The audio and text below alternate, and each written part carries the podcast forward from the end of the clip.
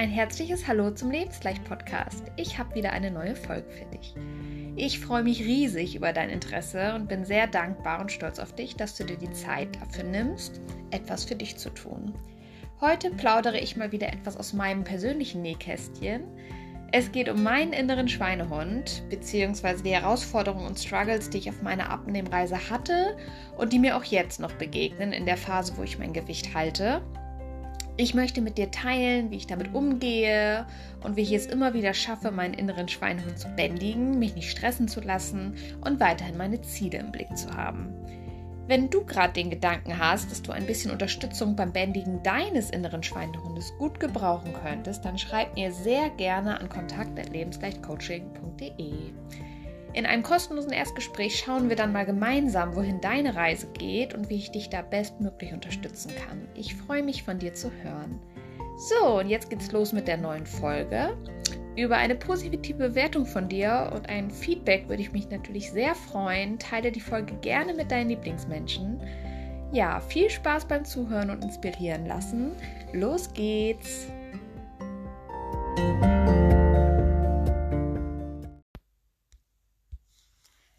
Wir kennen ihn alle. Den inneren Schweinehund, die Motivation und die Disziplin, die gerade im Keller verschwunden sind. Wir kennen das Gefühl, keine Lust zu haben, in alte Muster und Gewohnheiten zurückzufallen und fühlen uns dann schlecht. Ich kenne das auch sehr gut. Es gibt auch bei mir immer wieder Momente, wo es mir alles andere als leicht fällt, an meine gesunden Gewohnheiten festzuhalten, Sport zu machen, konsequent und motiviert zu sein. Ja, ein Vorbild zu sein. Gerade als Ernährungscoach begleiten mich die Themen Gewicht, gesunde Ernährung und Bewegung ja ständig und überall. Und eins möchte ich unbedingt sagen. Es ist vollkommen okay, nicht perfekt zu sein und auch mal dem inneren Schweinehund nachzugeben. Schließlich sind wir keine Roboter, sondern Menschen mit Gefühlen und Bedürfnissen. Das ist vollkommen okay und du bist okay und dadurch nicht weniger wert. Folgende Sätze sage ich mir zum Beispiel in solchen Situationen gerne. Ich bin liebenswert, egal wie viel ich wiege oder wie ich aussehe, und ich muss dafür nichts tun. Ich bin genug und wertvoll mit allen meinen Ecken und Kanten, Schwächen und Stärken. Ich bin eine klasse Frau und setze mich nicht unter Druck. Ich höre auf mein Bauchgefühl und entscheide dann, worauf ich Lust habe. Ich folge der Freude und mache das, was mir Spaß macht. Ich achte auf meine Bedürfnisse. Ich feiere mich für das, was ich schon geschafft habe und lege den Fokus darauf. Das waren jetzt so ein paar Sätze und alle diese Sätze drücken aus, dass ich milde mit mir umgehe, liebevoll mit mir selbst spreche und den Fokus auf das Positive lege. Was mir dabei geholfen hat, um aufzudecken, was ich mir den ganzen Tag so erzähle und wie ich eigentlich mit mir selbst spreche, ist, dass ich mir einfach mal die Zeit genommen habe, meine Gedanken kurz aufzuschreiben. Das war wirklich ziemlich erschreckend, als ich das dann so gelesen habe, denn ich war wirklich sehr streng mit mir und mich plagte direkt immer das schlechte Gewissen, etwas nicht getan oder nicht richtig gemacht zu haben. Und dann kam ja auch noch dazu, was andere über mich denken. Davon habe ich mich zum Glück gelöst und das ist jetzt auch mein Tipp für dich. Lege dir auch so stärkende Sätze zu, die du dir in solchen Situationen sagst oder die du dir dann durchliest und die dir dabei helfen, wieder auf Kurs zu kommen. Sei milde mit dir. Ja, was mir auch laufend begegnet, ist das Thema Bewegung versus Chillen auf dem Sofa. Die Verlockung ist natürlich sehr groß, nach einem anstrengenden Tag einfach nichts zu machen und auf dem Sofa zu liegen. Ich höre da einfach auf mein Bauchgefühl und habe gelernt zu unterscheiden, ob ich gerade wirklich Ruhe brauche und nichts tun möchte oder ob da doch noch was geht und ich einfach nur nicht auf dem Sofa versacken darf. Wenn ich wirklich kaputt bin und mal eine Auszeit brauche, dann ist das Sofa oder das Bett total sinnvoll. Und wenn ich aber merke, dass da noch ein Fünkchen Hoffnung besteht, dass ich mich bewege und mich danach sogar besser fühle, dann stehe ich auf, ziehe mich sofort um und starte los. Wenn ich nämlich erstmal umgezogen bin, dann laufe ich auch los und komme ins Machen. Mein Tipp für dich, trickst dich selbst da so ein bisschen aus, indem deine erste Anlaufstelle nach dem Nachhausekommen nicht dein Sofa ist und auch nicht der Kühlschrank in der Küche, weil du vielleicht Hunger hast, sondern der Ort, wo dein Lieblingssportoutfit auf dich wartet und du direkt loslegen kannst. Oder plan dir direkt feste Termine für deinen Sport ein. Du kannst zum Beispiel auch ja, an einem Gruppenkurs zu festen Zeiten teilnehmen.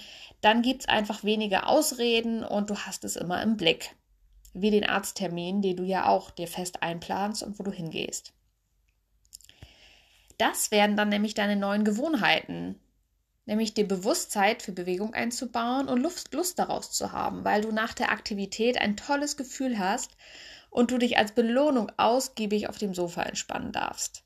Es gibt für mich persönlich ja nichts Besseres, als nach dem Sport zu entspannen und zu regenerieren.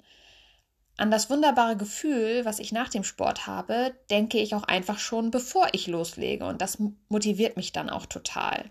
Probier es gerne mal aus. Was mich auch noch gerne struggelt, ist, dass mein Unterbewusstsein mich testet, indem sich immer mal wieder alte Gewohnheiten zeigen, beziehungsweise wieder einschleichen. Damit meine ich zum Beispiel, ich habe keine Lust zu kochen und es wird Essen bestellt oder die Rosinenschnecke vom Bäcker meines Vertrauens strahlt mich an und ich greife zu, obwohl ich gar nicht hungrig bin.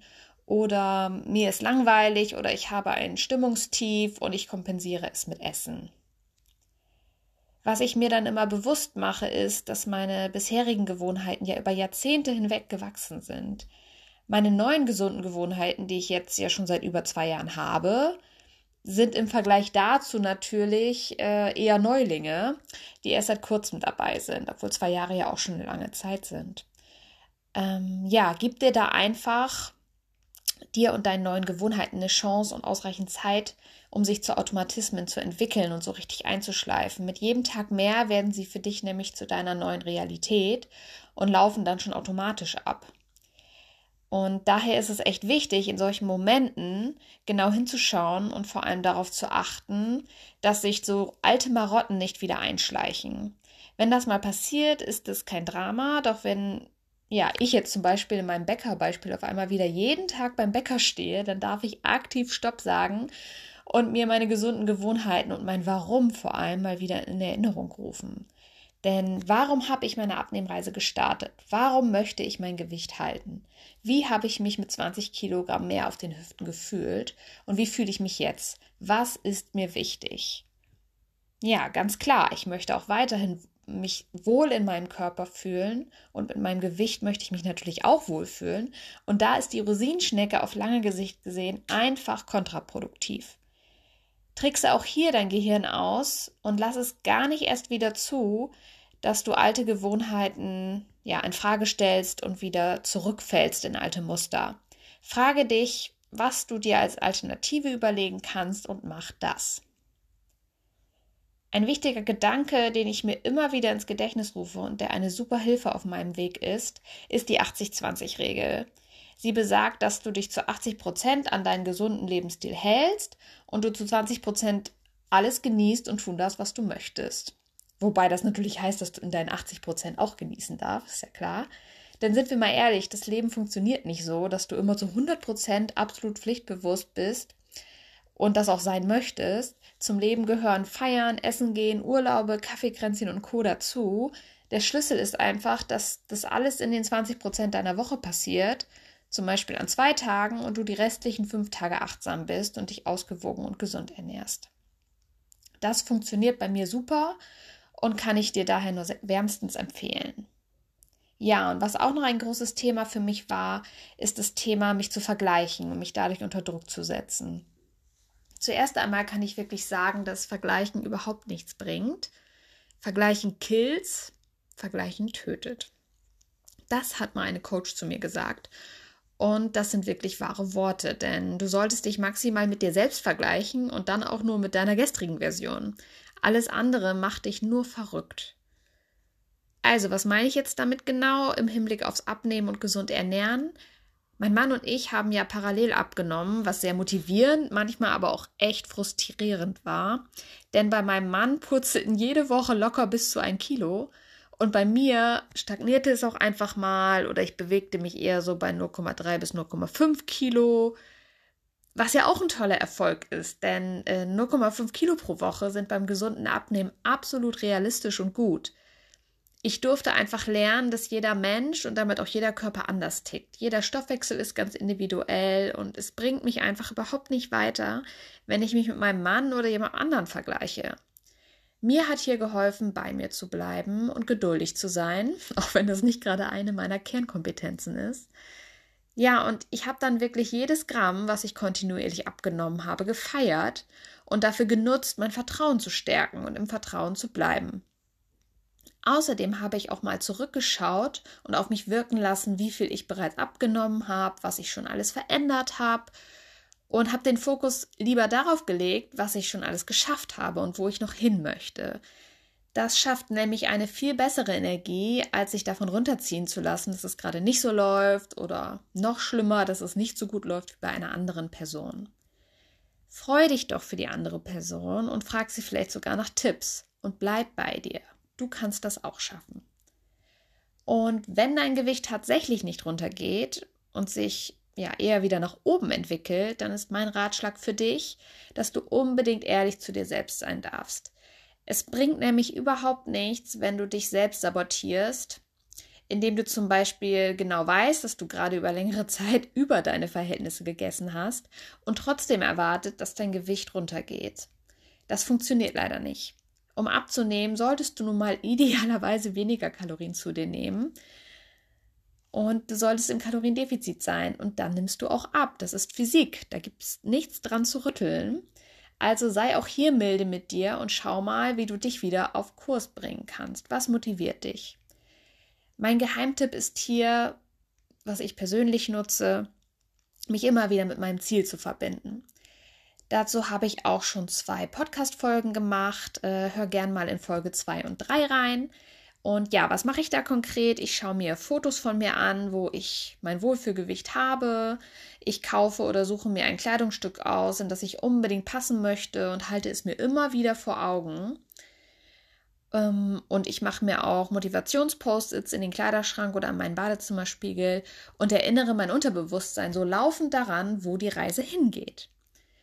Und ja, eigentlich kann man sagen, alles beginnt in deinem Kopf das hilft mir auch immer wieder dabei, schwierige Situationen zu drehen, indem ich mich halt durch positives Denken und Selbstmotivation wieder auf Kurs bringe. Und wenn ich mal schwach werde, bin ich milde mit mir und stehe zu meiner Entscheidung ohne schlechtes Gewissen. Letztendlich hilft mir das jeden Tag aufs Neue, die richtigen Entscheidungen für mich zu treffen, mein Leben zu genießen und eine gesunde Balance zu finden. Denn das ist es, was meiner Meinung nach wirklich zählt und was ich dir auch von Herzen wünsche.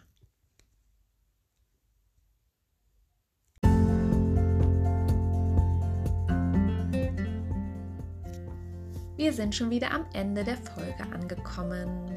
Ich bin sehr gespannt auf dein Feedback, was du für dich mitnehmen konntest. Ja, Herausforderungen gehören zum Leben dazu.